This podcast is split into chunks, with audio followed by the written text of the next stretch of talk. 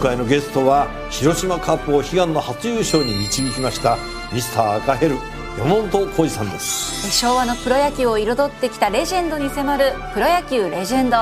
火曜夜10時。6月10日木曜日今日の天気は晴れのち曇り。日本放送飯田浩二の OK 工事アップ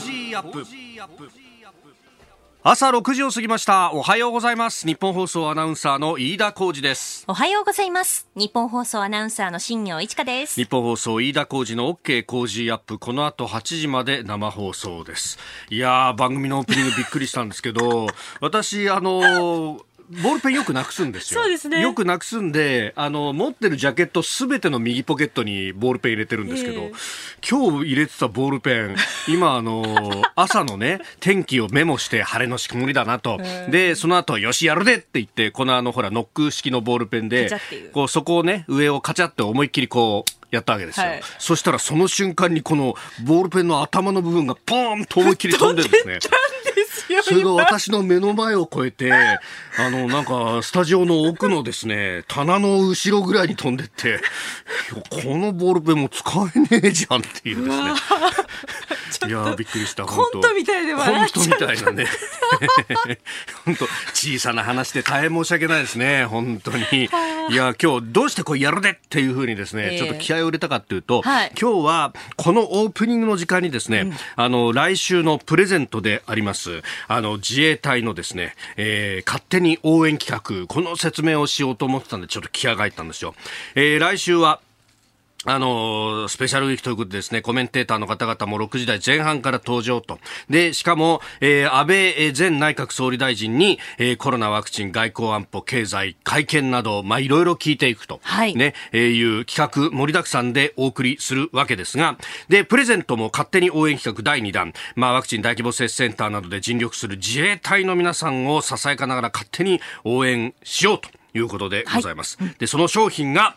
自衛隊まんじゅう劇自衛隊カレー劇と。いうことでですね。激！劇、はい。えあのこれあの自衛隊関係のまあ様々な情報を発信する、えー防衛法務新聞社というですね、えーえー専門誌が作っているというカレーで、でこれあのあんまりねいろんなところで売ってないんですよ。あそうなんですね。なんかね、あの、本業が新聞なんで、これあの、利益のためとかそういうんじゃなくって、少しでもね、あの、知ってもらいたいっていう気持ちを、新聞という形だけじゃなくって、何か表せないかっていうことでですね、あの、まんじゅうだとか、おせんべいだとかも作ってるんですが、カレーも作ったというもんで、ええ。このカレー、えー私もお今週試食したんですが。私も昨日食べました。食べた、うん。どうだった？いや激って書いてあったので辛いのかなと思ってちょっとドキドキしながら食べたんですけど、うん。食べてみたら結構まろやかで濃厚で食べやすくてお子さんでもこれは食べられるなって思いましたね。そうなんだよ。激うま激うまなるほどうまいね。いや、あの、この間私も塩で食べてたらですね、はい。横からうちの息子が顔を出してきて6歳なんですが、えーちょっとちょうだいお父ちゃんつって、おお食べるか？なんつって、もうほんのですね、えースプーンの先にちょこっとだけこう乗せて、だってず、あの、味しめられたら困るからさ。ケチくさいなと思ってよいいじゃないのカレーぐらい 食べさせたらさ、はいうまいって言い出して、心うまいのかなんつったら、いや、ちょっとピリッと辛いけど大丈夫なんて牛乳飲みながらですね。で、またくれ、またくれとですね、何度も何度もおかわりされて、結局多分あの半分ぐらい食われたって。そうだったんですね結構子供でも食べられると。そうなんです。あの、子供でもお食べられる。もちろん、あの、先輩方でも食べられますっていう風なですね、はいえー書き方をおしてえいる、この自衛隊オリジナルカレー劇。ね。えーパッケージにはですね、えー輸送機と戦車と、そして、えーヘリ搭載型護衛艦と。いう陸海空揃い踏みになっております。はい。えーそれと、おまんじゅうの方はですね、こちらは市ヶ谷限定で、えー儀仗隊第302保安刑務中隊という人たちが一列に勢ぞろいして捧げ筒の格好をしているという、まあこれはあの、第一級のその、お尊敬を表すというね、ええーしている絵なんですけれども、これ、これをね、ずっと維持するんだよ。しかもこのさ、正式の銃っていうのが重いんだよ。重いですよね絶対。でさ、この制服、一応夏服もあるんだけど、ちゃんとパリッと着こなして、で、あのーきちっと磨いてですね、で、あのー暑い最中でもそれをこう持っているという。えー、大変なんですっていうですね、ええー、中のエピソードもこのおまんじゅうのパッケージには書いてあります。そうですね。その裏話としていろいろと書かれていますよね。はい。はい、えー、来週はですね、こちらをプレゼントをいたします。ぜひ来週1週間お聞きいただければと思いますが、えー、応募フォームもありますんで、えー、こちらでございます。はい。えー、メールアドレスは cozy アットマーク 1242.com、えー、そして、えー、プレゼントの応募フォームがホームページにありますので、飯田浩二の OK 工事アップのホームページ開いていただいて、そこからぜひご応募いただければなと思っております。そしてファックス、おはがきでもお待ちしています。うん、あの、おはがきの場合も今から送れば十分に間に合いますので、はい。はい、えー、ぜひ、えー、ご応募いただければと思います。来週6月14日からの1週間、劇で打ち勝ちましょう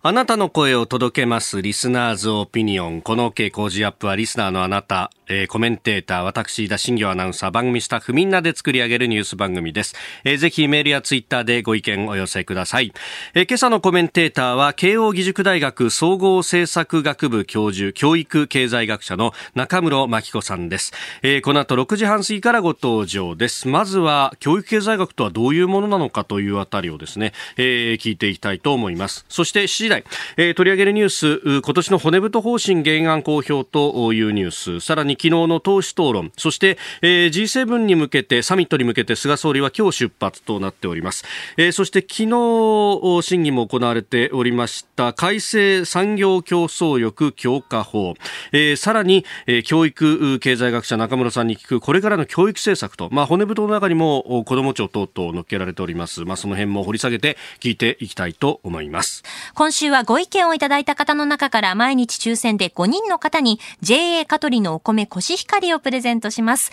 ポッドキャストや YouTube でお聞きのあなたにもプレゼントが当たるチャンスです。番組ホームページのプレゼント応募フォームから住所やお名前、電話番号を登録してご応募ください。えー、さて、えー、ここが気になるですスタジオ長官各紙入ってまいりました昨日の夕方行われた党首討論えー、これについて、まあ、一面で書くというところが多いですね。朝日新聞内閣不信任案野党検討、えー、首相補正予算編成や国会延長大絶と書いてます。毎日新聞は10から11月に接種完了と、まあ、これは昨日のその党首討論の中で、えー希望者全員への接種完了10月から11月を目途にというようなことが出てきております、えー、それから東京新聞はオリンピックリスク首相答えずコロナ禍開催理由明示なくという党首討論について、えー、3紙一面トップであります、えー、そして読売新聞は骨太の方針の原案についてて、えー、医療人材確保へ法整備、えー、感染症有事では国の権限を強化すると、えー、いうことが書かれてます。また産経は中国へ技術流出防止強化、えー、次世代成長の基盤構築という骨太の方針についてです、えー、党首討論あるいは骨太の方針については後ほど7時台、えー、今日のコメンテーター慶應義塾大学総合政策学部教授の、えー、中室真紀子さんとまた深めていきたいと思っております。さあそんな中ですが気になるニュース国際面などにはね、えー、結構出ていますがあ昨日行われた日本とオーストラリアの2プラス、えー、外務防衛担当閣僚協議であります、えー、これあの2018年以来、えー、の開催ということでありました。日本からは、えー、茂木外務大臣と岸防衛大臣が参加したということで、えー、朝日新聞はね一面の方のところに載っけてますがあオーストラリアの軍艦に関関して、えー、自衛隊が守る対象にするとあのいわゆる武器等防護の対象にオーストラリア軍も適用することを確認したということであります。まああのこうすると平時から、まあ、あの防護という形で、えー、お互い守り合うというようなところで、えーまあ、武器と防護、まあ、具体的に言うと海の上の艦艇ということになるんですけれども、まあ、平時からこうして顔を突き合わせて、えー、付き合っておくということは非常に重要だし、まあ、場合によってはですね、それをまあ報道公開等々もして、えー、どういうことをやってるんだっていうのを見せることによってのメッセージというのも非常にこれは大きいというふうに言われています。まあ、これね、あの防衛省の関係者に聞くと、いや、プレスリリースとか結構出してるんですけど、ほとんどこの自衛隊の訓練に関しては取り扱ってくれないんですよねっていうような、えー、嘆きがあったりもしますが、あの、非常にこの重要なメッセージの出し方になっているし、し、仮にメディアが取り上げなくともこういうことやってるぞっていうのはですね、あの、各国の情報機関はこれ公開情報で、プレスリリースとでして出てたりなんかすると、それを見に来たりなんかすると。まあやっぱりこうね、え、後ろで黙々と素振りをしている姿っていうのは、それだけでもこう、こ怖いぞっていうふうにこう見えるというような、まあそのメッセージの出し方っていうのも、まあ今後、とても必要になっていくことだろうと思います。で、あの、この2プラスに関しては、まあ外務大臣と防衛大臣両方出ているということで、外務省、防衛省、両方からですね、えー、こんなことやりましたよっていうリリースが出てるんですが、えー、この書きぶりがね、あの、違うっていうのがまたちょっと味わい深いところで、えー、特に中国についての記述なんですが、まあ、あの、新疆ウイグル自治区の人権状況等について、あの、各メディアも基本的に外務省が出しているものを中心にやってますが人権状況について深刻な懸念を共有したというふうに出してます。で一方であの防衛省の方はですねもっともうちょっとですね踏み込んだ形で、えー、それを書いているというのが非常に興味深いあの人権侵害について深刻な懸念を共有すると触れた上でですね我々は中国に対し国連人権高等弁務官を含む独立した国際的な視察団に緊急かつ有意義で自由な新疆へのアクセスを許可するよう求めるというふうにかなり、えー、踏み込んで、えー、書いていると。まあ、この辺はですね、あの、新疆の問題だったりとか、あるいは、あの、新型コロナ武漢発症、えー、今、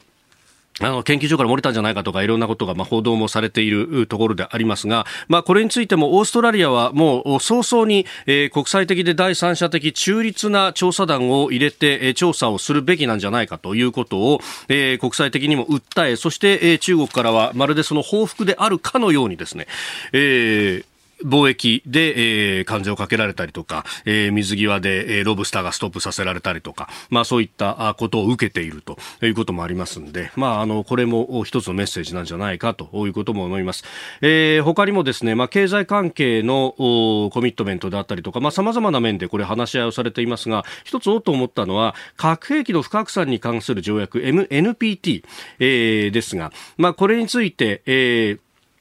も言及があると。で、アメリカ、ロシアによる核軍縮における重要な進展を示す新戦略兵器削減条約、新スタートの5年間延長を歓迎し、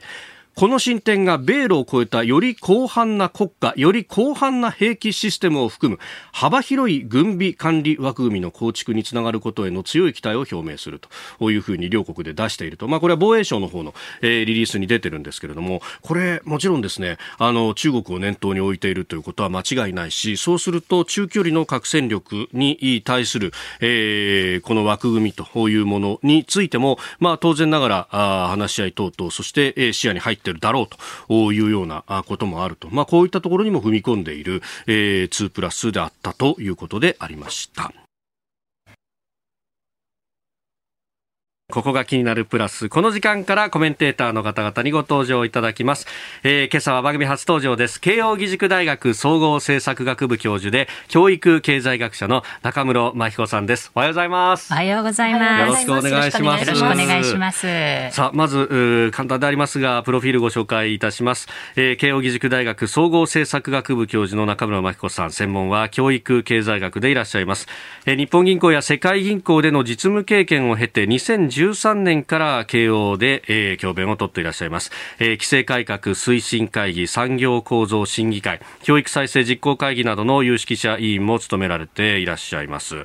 えー、まずご専門の教育経済学についてというか、まあ、今このコロナ禍での教育の現場あのやっぱオンライン主体になってるんですか？そうですね。大学はもう去年の3月以降ですね、はい、まあ、断続的にではありますけれどもあのオンラインでの授業がもうすっかり定着したっていう感じですよね。これどうですか？やっぱそのなんかデバイスの差で教育格差が広がるんじゃないかとかいろんなこと言われてますが実際はどうなってますか？そうですね。私もね、やっぱりこのオンラインっていうものが、はい、その我々の生活にもたらした変化はすごく大きいというふうに思っていて、まあそれ教育も当然例外ではないんですけれども、はい、やっぱり唯一、あの、懸念点があるとしたら、はい、あの、やっぱり格差が広がるっていうことなんじゃないかなと思うんですよね。デバイスを持つ持たないということもありますし、情報を持つ持たないということもあります。持た持つものと持たざるものの格差がね、あの、開いてしまうんじゃないかっていう懸念はあると思います。うん。やっぱ横一線でっていうよりも親のその環境だったり所得だったりでスタートラインがそもそも違っちゃうってことが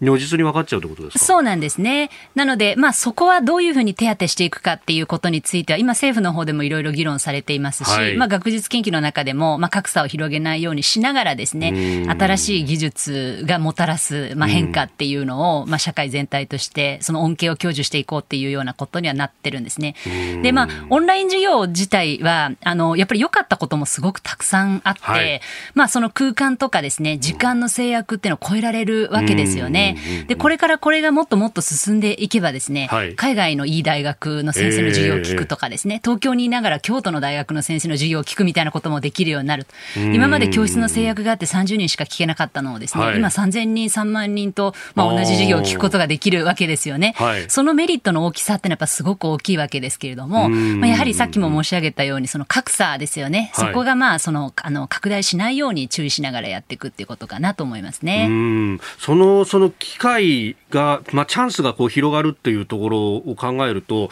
この大学っていう、あるいは学校っていう箱そのものがひょっとしたらいらなくなってくるかもしれないいや、これ全くおっしゃる通りなんですよね。紙の本がいる図書館が必要かとかですね。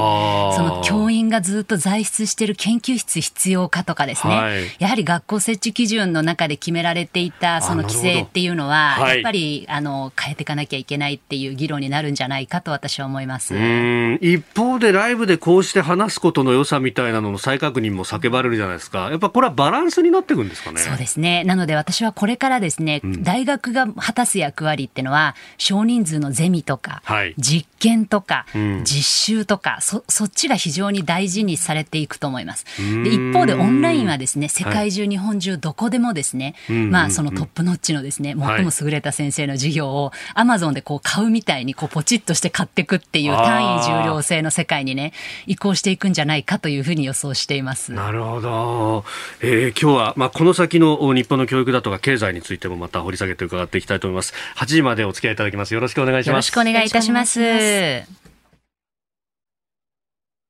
えーお送りしております OK 工事アップ今朝のコメンテーターは慶應義塾大学総合政策学部教授で教育経済学者の中室真彦さんです、えー引き続きよろしくお願いしますよろしくお願いし。ますえーメール、ツイッター、ご意見様々いただいております。オンラインでの教育について、あるいはオンラインでの仕事のあり方、エゾタさん、ツイッターです。対面じゃなきゃ難しい仕事もあるけど、オンラインで十分というのもあるんですよね。えーこれはメールの普及期にもあったことで、メール、電話した方が早いよね、とか、パソコンで文章なんか作ったら時間かかってしょうがないだろうと言われていた時代もあったんですよね、と。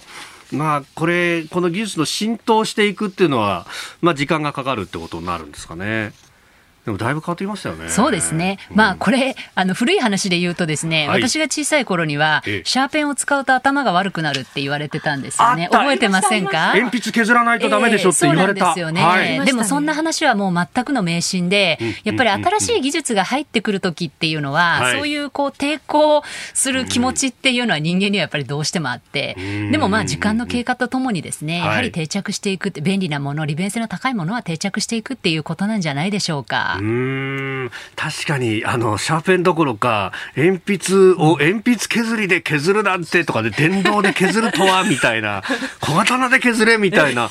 ありましたよね、そういうのね。でも気をつけなきゃいけないのはね、これ今でもそれをやってる学校もあるっていうことなんですようねだからまあテレワークとかオンライン授業とかね、進んでいきますけれどもね、はいその、まあその過程で、そういうその、昔あった迷信っていうものにね、固執しないようにしながら時代の変化を見ていくっていうことも必要なんでしょうね。うんまあ、おのおの経験してきてることだからこそ、おのおの言いたいことがあるみたいなね。そうですね。その辺議論してると、いろんなハードルが出てくるんじゃないですか？そうですね。まあ、だからこそ、そういうその特定の個人のまあ意見に引きずられるというよりかは、うん。まあ、これからはデータの時代でありますから、はい。きちっとデータを見ながら判断していくっていうことなんじゃないでしょうか。えー、今朝はあ中室牧子さんとお送りしております。ここでポッドキャスト YouTube でお聞きのあなたにお知らせですニッポン放送飯田浩司の OK Cozy up。週末増刊号を毎週土曜日の午後に配信しています。1週間のニュースの振り返りそしてこれからのニュースの予定。さらにトレーダーで株ブロガーのひなさんが今週の株式市場のまとめと来週の見通しについて解説もお届けしています。後半には Cozy up コメンテーターがゲストと対談するコーナー。ジャーナリストの佐々木俊尚さんと麗澤大学准教授で歴史学者のジェイソン・モーガンさん登場です。世界における現在のアメリカの立ち位置そしてアメリカ国内の問題をテーマにお送りします。土曜日もぜひチェックしてください。あなたと一緒に作る朝のニュース番組飯田浩司の OK Cozy up。海外でお聞きのあなたそして関東以外の地域でお聞きのあなたからの参加もお待ちしています。個人事業主の皆さん毎月のキャッシュフローにお困りじゃないですか？セゾンプラチナビジネスアメックスカードなら最長56日の支払い猶予で余裕を持ったキャッシュフローさまざまな支払いを一元管理して業務を効率化。さあビジネスを後押しする一枚をセゾンプラチナビジネスアメックスカード。6月10日木曜日時刻は朝7時を過ぎました。改めましておはようございます。日本放送アナウンサーの飯田浩二です。おはようございます。日本放送アナウンサーの新業一華です。あなたと一緒にニュースを考える飯田浩二の OK 工事アップ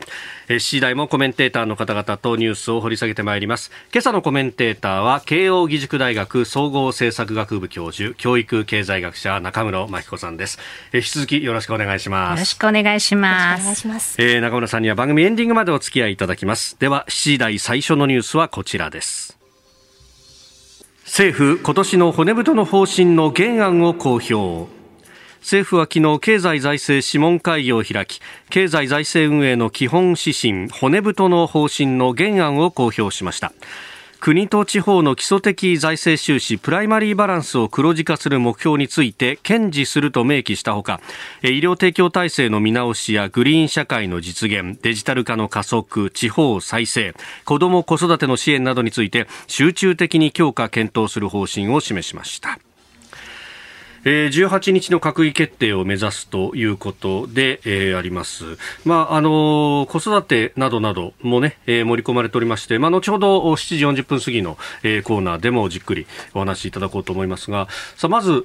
総論として様々出てきました。名倉さん、注目ポイント、どの辺とお考えですか？そうですね。これ私、あの、経済産業省の産業構造審議会っていう、あの、会議でも有識者をやってるんですけど、そこでも出てきたキーワードが、実はデジタル、グリーン、レジリエンスですね。ですので、まあ、この骨太の方針の中でも、やはり同じようにですね、グリーン、デジタル、まあ、あとはその地方だったりとか、子供ですよね。はい、まあ、そういうその課題がある分野に、まあ、重点的に投資をしていくっていうことなんだと思います。で、そこが、まあ、そのコロナ、えー、とはまあ別にというか、はい、その、数勢的なところとして投資をしていくっていうところなんですけど、やっぱりその感染症の対策ということと、あの、まあ、財政金融政策のあり方っていうのをまあ見直してるっていうことですよね。はい、このまあコロナが浮かび上がらせたさまざまな課題というところで、えー、まあお医者さんだとかをこうどう配置するかであったりとか、基本的にこの保健所単位でのやり方っていうのがどうだと。いうあたり、まあ今日ね読売新聞が一面トップで医療人材確保や法整備というような、えー、骨太のギャラに絡んでの話もありましたけれども、まあこれその一部お医者さん方のまあある意味の試験の制限みたいなものも絡むところであると思うんですが、まあでも、やんないことには今後、なかなか立ち行かなくなるってことですかね。そうですね。やはりその感染症の対応っていうことで言えばですね、はい、まあ政府がその十分な、その、あの、まあ、あの、命令を発動できなかったという反省が今、まあ、ここへ来てあるということなので、まあ、それを、まあ、思い切って見直したいという意図はあるんじゃないかなと思いますね。それから、あの、産業構造審議会の有識者も務められていらっしゃいますが、あの、この間の総会のところで、あの、財政の出し方について、その、新しい形の、まあ、産業政策でもなく、構造改革でもなくという、まあ、重点的に必要だだってところにはきちっとお金つけなきゃみたいなところまであの踏み込みがあったように記憶してるんですけれども、そうですね。ただ私はちょっとここの間ですね、コロナの中で行われた様々な経済対策については、きちんと効果の検証をやるべきだというふうに思っています。で、その理由は何かっていうと、はい、まあ、いずれノーベル賞を取るだろうと言われている超スーパースターのラージ・チェッティっていう経済学者がハーバード大学に、アメリカのハーバード大学にいるんですが、え彼がですね、今、その、いわゆるリアルタイムデータっていうんですか、クレジットカードのヒストリーだったりとか、携帯電話の位置情報とかですね、ああいうリアルタイムデータを使って、まあ、この何兆円も使ったアメリカのコロナ対策の効果っていうのを測っています。はい、そうするとですね、やっぱりこの感染症が流行しているもとでは、うん、従来行われていたような、まあ、財政刺激だったり、現金供給だったりっていうのはほとんどうまくいってない、効果を上げてないということになっています。まあ、なぜかというと、いつ終わるかわからない、はい、先行きがまあ非常に不安な状況ではですね、まあ、人々はやっぱり抑制的な消費行動、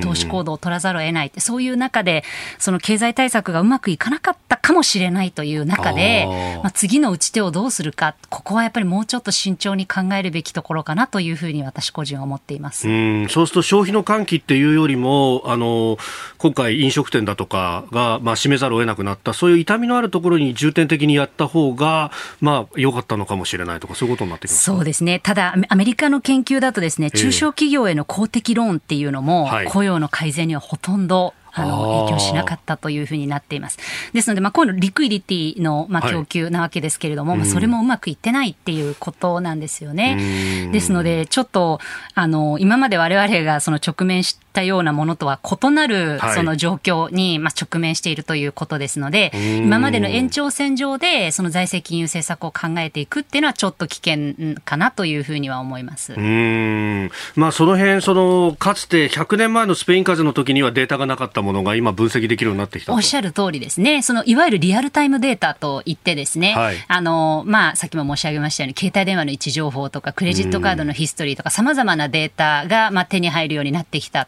これをやっぱり最大限生かして、その次の政策打ち手につなげていくっていうことだと思います。うんえー、まずは骨太の方針、えー、そしてまあ経済政策についてお話をいただきました。おはようニュースネットワーク東京有楽町日本放送キーステーションに全国のラジオ局21局を結んでお届けいたします。おはようございます。日本放送アナウンサーの飯田浩二です。今朝のコメンテーターは慶應義塾大学総合政策学部教授で教育経済学者の中室真彦さん、えー、取り上げるニュースはこちらです。菅総理と野党党首が初の党首討論コロナ対策などで論戦。昨日国会では菅総理大臣と立憲民主党、日本維新の会、国民民主党、共産党の野党4党の党首による初めての党首討論が行われました。新型コロナウイルス対策や東京オリンピック・パラリンピックの開催の是非などをめぐって論戦が交わされております。えー、所要45分間でしたが、そのうち30分が立憲民主党枝野代表との討論でありました。えー、では、新型コロナ対策について、えー、質問する枝野代表と答える菅総理のやり取りです。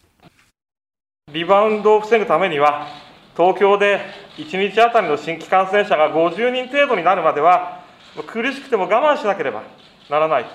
同じ間違いをしないために、私たちのような厳しい基準を明確にすべきだと思いますが、いかがでしょうか？世界どこでも、ロックダウンをやった国でも簡単に収まってないことも事実じゃないでしょうか。そして、ワクチンを接種することによって、今、大きな成果を上げていることが事実であります。ですから、政府としては、何といっても、ワクチンの接種に全力を挙げて取り組んでいきたい。まさにワクチン接種こそが切り札だというふうに思っております。今年の10月から11月にかけては、必要な国民、希望する方すべてを終える、そうしたことも実現したいというふうに思います。えー、菅総理と枝野代表のやり取りを聞いただきました、まあ、希望する方に関しては10月から11月にはすべて接種を終えるということ、まあ、それを今日の毎日新聞東京版、えー、長官一面は取り上げております。えー、全体を通して中村さんどうご覧になりましたか？そうですね。あの私はこの、まあ、1日100万回という当時あの菅首相が掲げておられた目標が、はい、まあ、こんなに早く達成できるっていうのはちょっと予想していなかったので、まあ、それには驚くと同時に、はい、まあ、政府や自治体の関係者が、うん、あのまあ、非常にその努力をしてこの目標を達成されたっていうことについては、はい、あの正直に評価したいなというふうに思います。はい、いや本当あの始まってからのそのなんというか現場力みたいなものっていうのが 日本すごいんだなっていうのを改めて思いますね。おっしゃる通りですよね。あまあ一方でその枝野さんが指摘もしていましたけれども、いやワクチンそのものだと遅いじゃないですかと諸外国に比べたらっていうような話も出ておりましたけれども、まあこれ国内治験に時間かかったっていうのも一方ではあるわけですよね。そうですね。ですのでまあこの治験のあり方をまあどうするかっていうことはちょっとこれから考えていかないといけないと思います。で、今国内産のワクチンの開発っていうのも進んでるわけですけれども、はい、その対象群の設定が難しいっていうことを理由に、うん、あの、まあ、遅延をしているというようなニュースも出ていますので、はい、まあ、臨床試験、治験のあり方を、まあ、少し、あの、見直しをかけていくタイミングなのかもしれません。うん。まあ、その辺、あの、諸外国とこう比べると、やっぱり日本は、その、新型コロナの患者さんの数が、まあ、少ないということがあって、えー、対象して、えー、治験というのがなかなかこれ難しいというようなことも言われております。あの、規制改革推進会議にも、中村さんご参加されてますが、まあ、その辺、結構、その規制の問題っていうのは、いろんなところでぶち当たるところがありますか？そうですね。まあ、規制改革会議の、まあ、一つのテーマだったのが、ええ、まあ、いわゆるオンライン診療であります。はい。これはもう、あの、高級化されるということで、はい、まあ、数日前に河野大臣の方から発表がありましたけれども、はい、まあ、このコロナ以前は、そのオンライン診療っていうのは、まあ、全く、その、あの、初診のオンライン診療というのはできなかったんですけれども、まあ、今はそれができるように、まあ、規制緩和されたという、そこがまあ一つ大きな変化だったかなとは思いますね。まあ、そのコロナによってあぶり出された、こう、いろいろなこう社会の齟齬みたいなものに関して、少しずつ、こう、オンライン診療だとか手当もされてきてますが、まあ、一方で、その給付金出す時のマイナンバーの使い勝手の悪さとか、その辺っていうのは、まだまだこれから課題として残ってくるところそうですね、やはりデジタル化なんですよね、うん、それが遅れていたということが、まあ、そのさまざまなそのあの課題を、まあ、明らかにしたというところはあるんだと思います。うん、ですので、まあ、マイナンバーの利用もそうですし、はい、まあ、あとはその、まあ、さまざまなことがそのデータ化されてないっていうところですよね。ここはちょっとこれから、あの骨太の方針にも書き込まれてはいますけれども、はい、速やかにあの対応していただきたいというところですかね。まあ、直近、その直面するところで、じゃあワクチン打ちたいんだけど、うち接種券来てない、どうしようとか、まあ、その辺も諸外国であれば、あの自分のその社会保険番号とかと紐づいてというようなところで一括管理ができたりなんかもするんですが、ここはどうですか、法律と壁なんですか、うん、えー、というよりかは、やはりその判断だと思いますね、どうしてもやっぱり管理をしたい、接種券をもとにその管理をしたいというふうに考えるかどうかだと思います。はい、例えばニューヨークは、その観光客に対してワクチンを打ってるっていうのは有名な話ですけれども、ね。はい、これはその何も管理をせずにですね、来た人どんどん打っているという形ですので、接種券もへったくれもないということですよね。そういう方法もあるということだと思います。ですので、まあ、その管理をしながらやるか、その、どなたが打って、えー、2回目いつなのかということをきちっと管理しながらやるか、あるいはニューヨークのように来た人全部ですね、受け入れるかという、まあそういうところにあるわけですけれども、日本の場合はその前者を選択しているということとかと思います。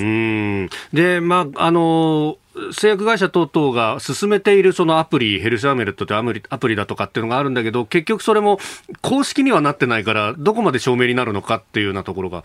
なかなかこう、個々人の判断に任されちゃうようなところ、ね、そうですね。私はでもあのアミュレットはぜひ皆さんにお使いをいただきたいと思います。うん、私実はね、開発途上国で、はい、あの、いろいろ調査をする関係で、いろいろワクチン打つんですけど、どそのワクチン打った時にね、もらうその接種証明って紙なんですよね。これやっぱり長くきちんと保管ををしておくっていうのはなかなか大変なことです。はい、アミレットってコロナウイルスだけじゃなくてですね、他のそのワクチンもすべて中に情報を入れられるので、今後ですね、インフルエンザのワクチンだったりとか、いろんなことを打つことを考えるとね、これをやっぱりスマホの中に入れておいて、携帯しておいて、次いつ打つべきかっていう情報をですね、アプリから知らせてもらうっていう方が、あの合理的で利便性が高いと私は思います。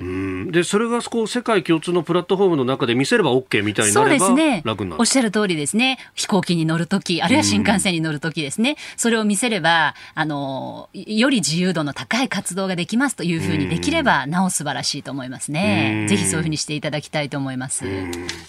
えー、そして続いて用意していたニュースは菅総理 G7 出席へ今日出発ということで、まあ、イギリスコーンウォールというところで行われる G7 サミット出席のため、えー、今日10日日本出パスということですが、まあ、この新型コロナへの対応だとかも含めて、えー、議論しなきゃなんないことは、これ、山積みという感じですかね。そうですね、私はあの昨日あの枝野代表の方からお話があった、はい、LGBT 法案に関しては、あのぜひあのしっかり議論をしていただきたいというふうに思っています。オリンピック憲章の中でですね差別をしないということは書かれているわけでありますので、あのまあ、そのことをどう考えるかということだと思います。ですので、まあ、そこはちょっと逃げずにぜひ議論していただきたいというふうに思いますね。これ、その自民党の中などで話を聞くと、その性自認というところで自分が言い出したら、それでこう通っちゃうっていうのがどうなんだっていうのと、そのあの差別かどうかっていうところで、あのまあ、言ってみたら紙爆弾みたいに、えー、して、えー、スキャンダルに取り上げられてしまうような言論を封鎖されるんじゃないかっていう怖さがあるんだというふうに語る方もいらっしゃいます。まあ、その辺まだ議論に詰まってないところもあるんですかね。うん、そうですね。まあ、ですので、その議論をすることはまあ非常に重要だと思うんですけど、今回の法案自体はやっぱりメッセージ性が強いものだというふうに思いますので、あの、私自身はこのオリンピックのタイミングでその成立をするっていうことが、その望ましいのではないかというふうにあの思います。うん、これ国会、まあ、今回サミットに行く、帰ってくる、そうするともう16日で国会閉じちゃうということになっちゃうというね。まあ、これ、枝野さんは昨日、あの、延長すべきじゃないかと。まあ、それはあの、経済対策の文脈からそういうこう提案がありましたけれども、うん、ここで閉じちゃうっていうのが、えー、どうなんだというような向きもありますね。そうですね。まあ、延長は一つの、あの、選択肢かというふうに思いますけれども、うんそうですね。まあこれね、あのー、今後、じゃあ、えー、次臨時国会がいつ開かれるのかというようなあたりも、選挙と絡んでくるんで、なかなか読みづらいっていうところがありますよね。そうですね。さあ、あのー、残り1分ちょっとになりますが、えー、サミット、まあ、これ、その中国の影がちらつく中でというね、なんかそこと結びつけてっていうところがありますが、えー、一つテーマを挙げるとすると、どういったところを注目ですか？そうですね。やはり感染症対策ということはあるのではないでしょうか。まあ、今回のコロナウイルスに関してはですね、日本だけが直面している問題ではない。そのグローバルなアライアンスが極めて重要というところですので、まあ、そこはあの注目すべきポイントの一つかなと思います。まあ、コバックスという仕組みだったりとか、ワクチンを途上国に供給するスキームはある。そこに向けて各国どうコミットしていくかとか、そういうところになりますか、ね、そうですね。特にまあ途上国のその状況というのは非常にあの悪くなっていると思います、はい、私の調査先でもですねもう1年以上学校が開校していないっていうようなところもあってですね。あのまあその1年学校に行ってないにもかかわらずそのまま進級させてしまったっていうような国もありますので。なるほど。おはようニュースネットワークでした。セゾンプラチナビジネスアメックスカードが選ばれている理由。仕入れ費用税金の支払いを一元管理して業務を効率化支払い猶予が最長56日でキャッシュフローにゆとりもできます。個人事業主フリーランスの皆さんビジネスにこれ1枚。セゾンプラチナビジネスアメックスカード。今朝のコメンテーターは慶應義塾大学総合政策学部教授教育経済学者中室真彦さんです。引き続きよろしくお願いします。よろしくお願いします。続いて教えてニュースキーワードです。改正産業競争力強化法企業の温暖化対策やデジタル化への取り組みを推進する改正産業競争力強化法が昨日の参院本会議で与党などの賛成多数で可決成立しました。脱炭素やデジタル化に向けた企業の設備投資を後押しするほかオンラインでの株主総会のみの開催が可能となります。今年の夏にも施行しまして、えー、企業から計画の申請を受け付ける方針ということであります。えー、先ほどおっしゃられたクリーンデジタルレジリエンス、まあ、それが盛り込まれてるってことですかね。そうですね。やはりここでもそのグリーンデジタルレジリエンスということなんだと思いますね。ですので、まあ、今年度、まあ、しばらくそうかもしれませんけれど、このデジタルとグリーンっていうのは、はい、あの、まあ、キーワードになっていくんだろうという感じがしますね。です。まあ、私はそれはすごく大事なことだと思うんですけれども、はい、やっぱり一方でそのデジタルもグリーンも、まあ、我が国は国際的に見れば、まあ、負けているというか、ビハインドしているわけなので、はい、まあ、勝ち筋をどこに見出していくかっていう議論もですね、やはりその必要かなというような感じもします。ああ、その勝ち筋の何か見通しというか、巧妙みたいなものっていうのはどこかにあるんですか？そうですね。まあ、今ですとやはりその企業、産業構造の転換をまあ進めるっていうことをまあ狙ってですね、はい、あの、まあ、例えばデジタル化投資に控除を認めるというようなまあやり方なんですけれども、まあ、うん、どちらかといえばやっぱキャッチアップさせるっていうことを目的にしてるのかなっていうふうに、そう、追いつく方ですよね。うん、まあ、そ、それをその追いつく方ではなくてですね、はい、世界をこう牽引していくようなね、そういうところが一体どこにあるのか、果たしてそれがグリーンとデジタルルなのかっていうのは、私はちょっとなんかこう疑問に思ってるんですよね。さっきのその、進撃の巨人じゃないですけれども、はい、もっとそういうソフトみたいなコンテンツの方が勝ち筋があるっていう可能性もあると思うし、なんかこう、もう少し日本の勝ち筋ってなんだろうっていうことをみんなで考えていくっていうことも、その同時にあっていいのかなというふうには思いますね。確かにこう産業っていうふうにこうパッとイメージすると、こう工場で物作ってっていうところがイメージされますけど、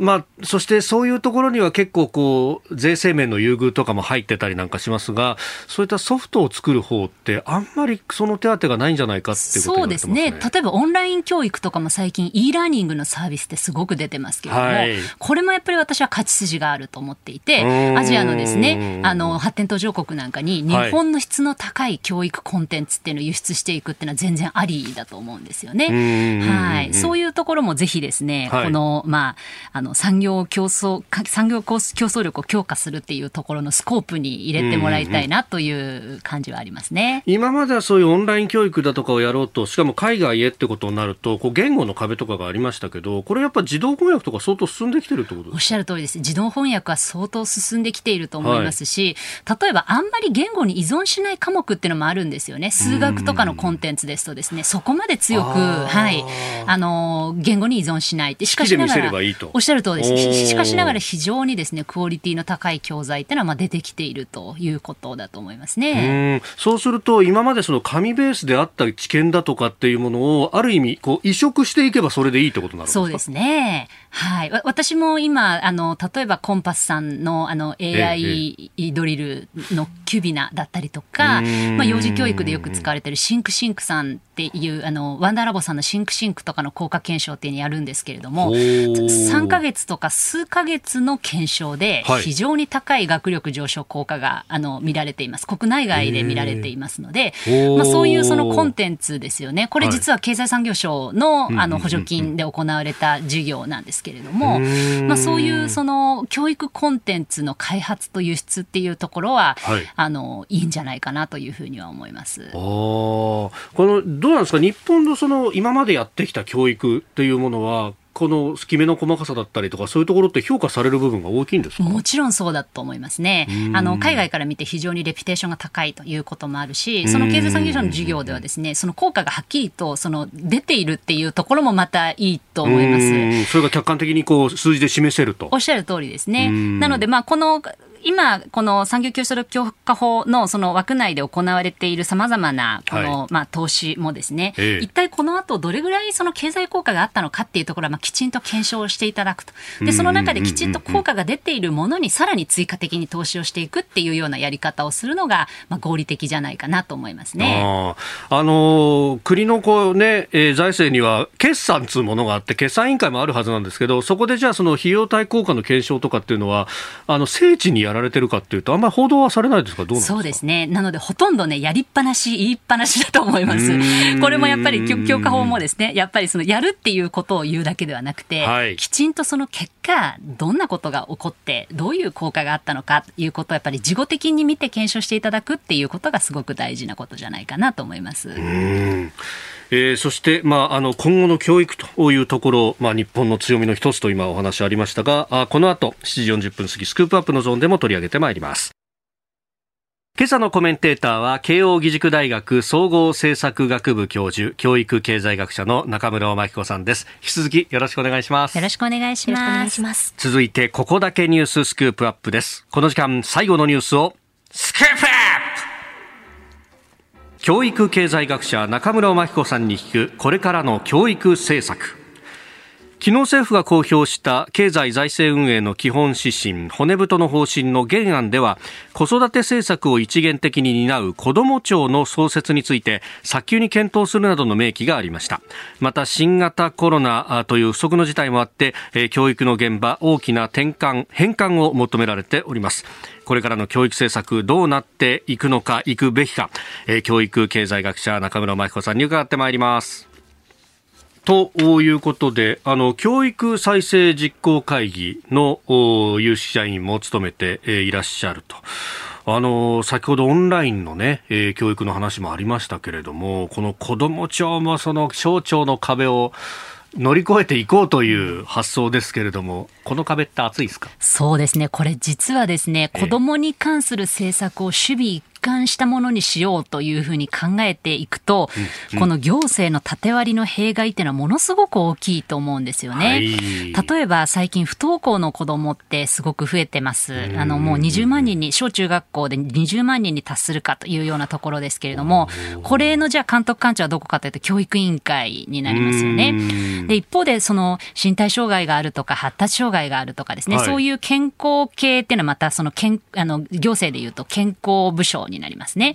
で、さらに教育格差とかですね、はい、えー、せあのあの貧困の世代間連鎖という問題も問題になっていて、大体今7人に1人ぐらいの子供が、あの、まあ、就学期の間に貧困に陥っていると。これ福祉の部署の担当ですね。ですから、まあ、不登校だと教育委員会、健康や発達障害の問題だと健康部署、それから経済問題だと、えー、福祉部署というふうに分かれてしまう。でところが、これ我々が今コロナ禍で、はい、あの、就学期の子供を対象にした調査をすると、この3つが重なってるっていう子がいるんです。不登校で発達障害で、かつ親が一人親で、まあ、貧困状態にあるっていうような子供が現れてきてるわけですね。はい、これ、まあちょっと何が原因でこういうふうに、こう、重層的な困難を抱える人が出てくるのかっていうのはよくわかりませんけれども、まあ、その、そういう人が少なからずいる。例えば我々の調査では、一番多いのでですね、50%困難が重複しているという、そういうデータもあるぐらいで、そうすると、こういうふうに所管が分かれているとですね、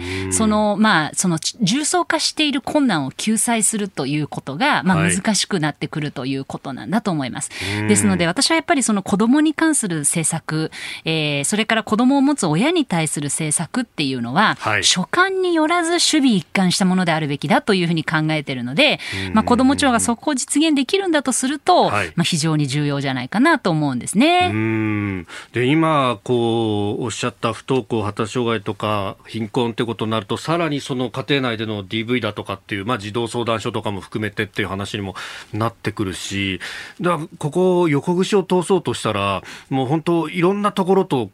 ぶつかっていかなければいけない。おっしゃる通りです。ですので、まあ、その強い総合調整機能を持たせようっていうことが、はい、まあ、この子ども庁のね、一つ重要なテーマなんだと思います。で、もう一つはやっぱりね、予算の拡充だと思うんですね。えー、これ2021年に経済学のそのトップジャーナル、アカデミックジャーナルに、うん、あの、あのクォータリージャーナルオブエコノミクスっていうジャーナルがあるんですが、はい、これに2021年にね、掲載されたばっかりの論文に、えー、アメリカで過去行われた公共政策の評価をしたっていう論文文があるんです。まあ、150ぐらいのこう政策を評価する。そうするとね、やっぱり最も費用対効果が高いのは、はい子どもの健康と教育に対する投資です。ですから、国を挙げてですね、はいこういうまさにその勝ち筋と言われるところにちゃんと投資をしていかなきゃいけないんだけど、我が国の場合、少子高齢化が進んでいることもあって、はい1年間に子どもにかけられている予算ってのは大体5兆円ですね。うん一方で、はいほとんど高齢者が消費している医療費にかかっているお金っていうのは40兆円ですね。明らかにバランスを欠いていると私は思います。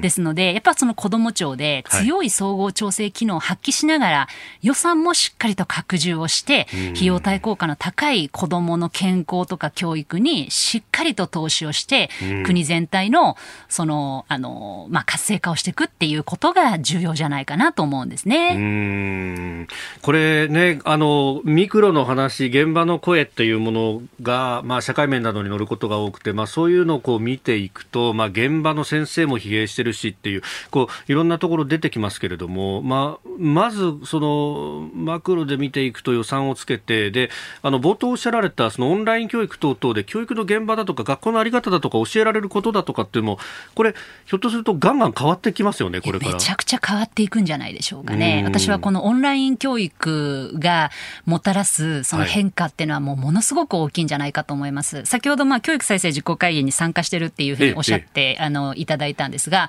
この委員の一人がですね、はい。この会議の最中におっしゃったのは、日本の大学は将来アマゾンのようになるっていうことなんですよね。アマゾンのように。はい、でこれはどういうことかというと、要はその授業っていうのは今、まあ、例えば慶応大学に入るとですね、はいずっとその慶応大学の中で、まあはい、半学期20単位取って、卒業までに120単位取るというようなことですけどうん、そういうことではなくてですね、その自分の好きな先生のその授業をですね、大学によらずポチッとアマゾンで買うかのように、一単いくらっていう単位重量制にこうなっていく。そういうような世界にこう移行していくだろうっていう話なんですよね。でそういうふうになると、やっぱ大学のあり方って大きく変わってくると思いますし、大学以下のその学校の教育形態っていうのもまあ大きく変わってくるだろうっていうふうに思うわけです。で、まあ、来たるべきそういう時に備えてですね、はい。我々はまあしっかりいいろんなその準備をしていかないといけないっていうことなんだと思うんですけれども、あのまあ、今回私教育再生実行会議の方でも規制改革推進会議の方にもやっぱり両方参加して、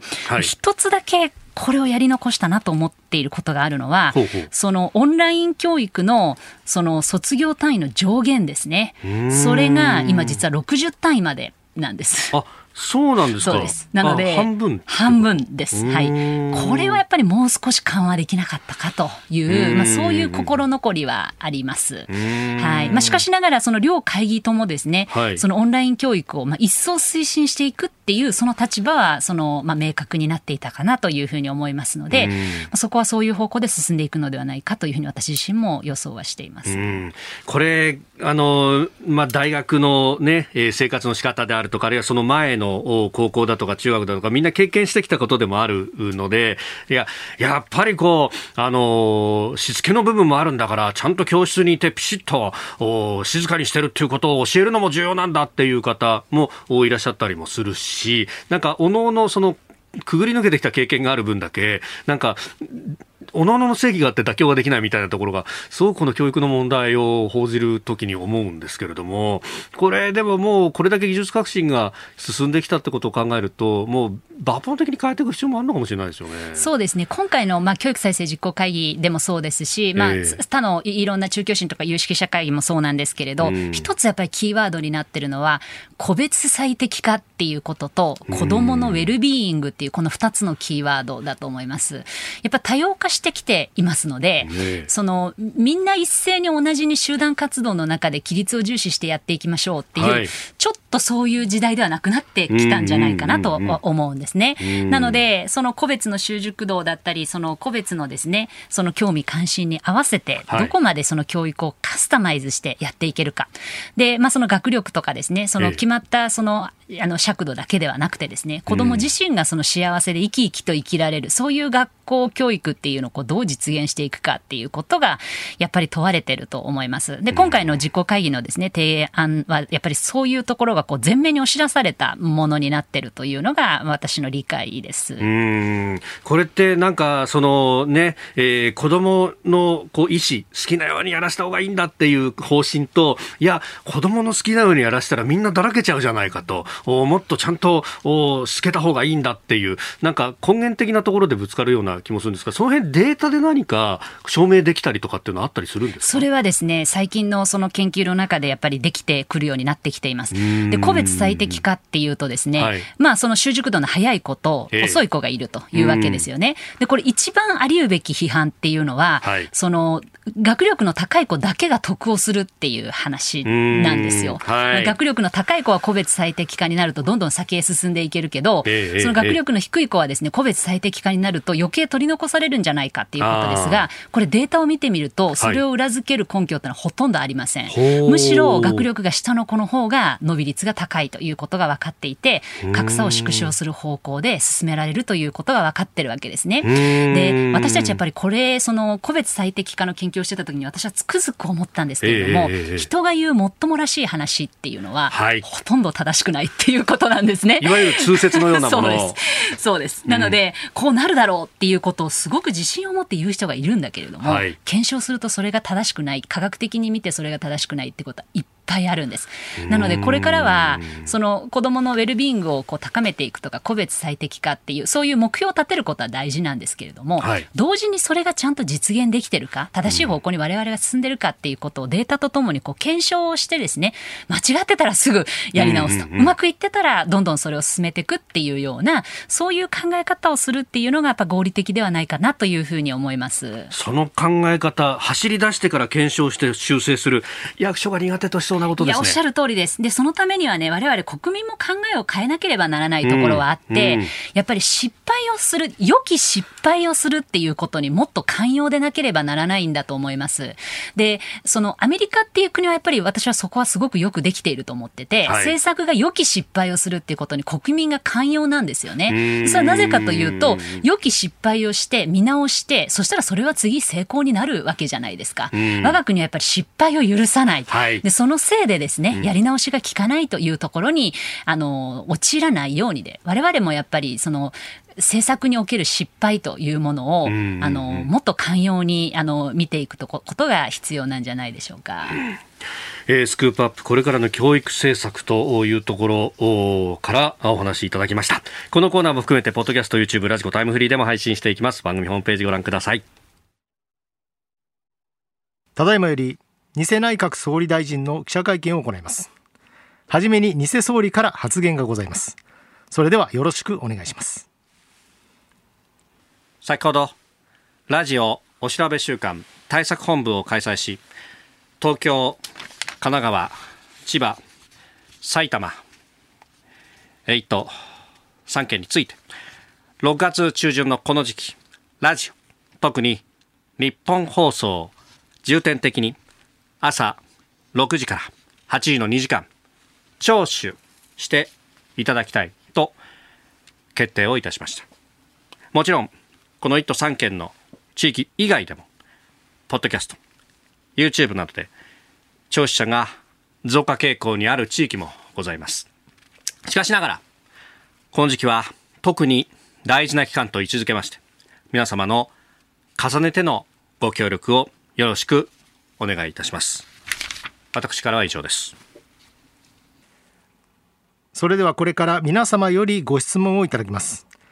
指名を受けられました方は近くのスタンドマイクにお進みいただきまして所属とお名前を明らかにしていただいた上でご質問をお願いします。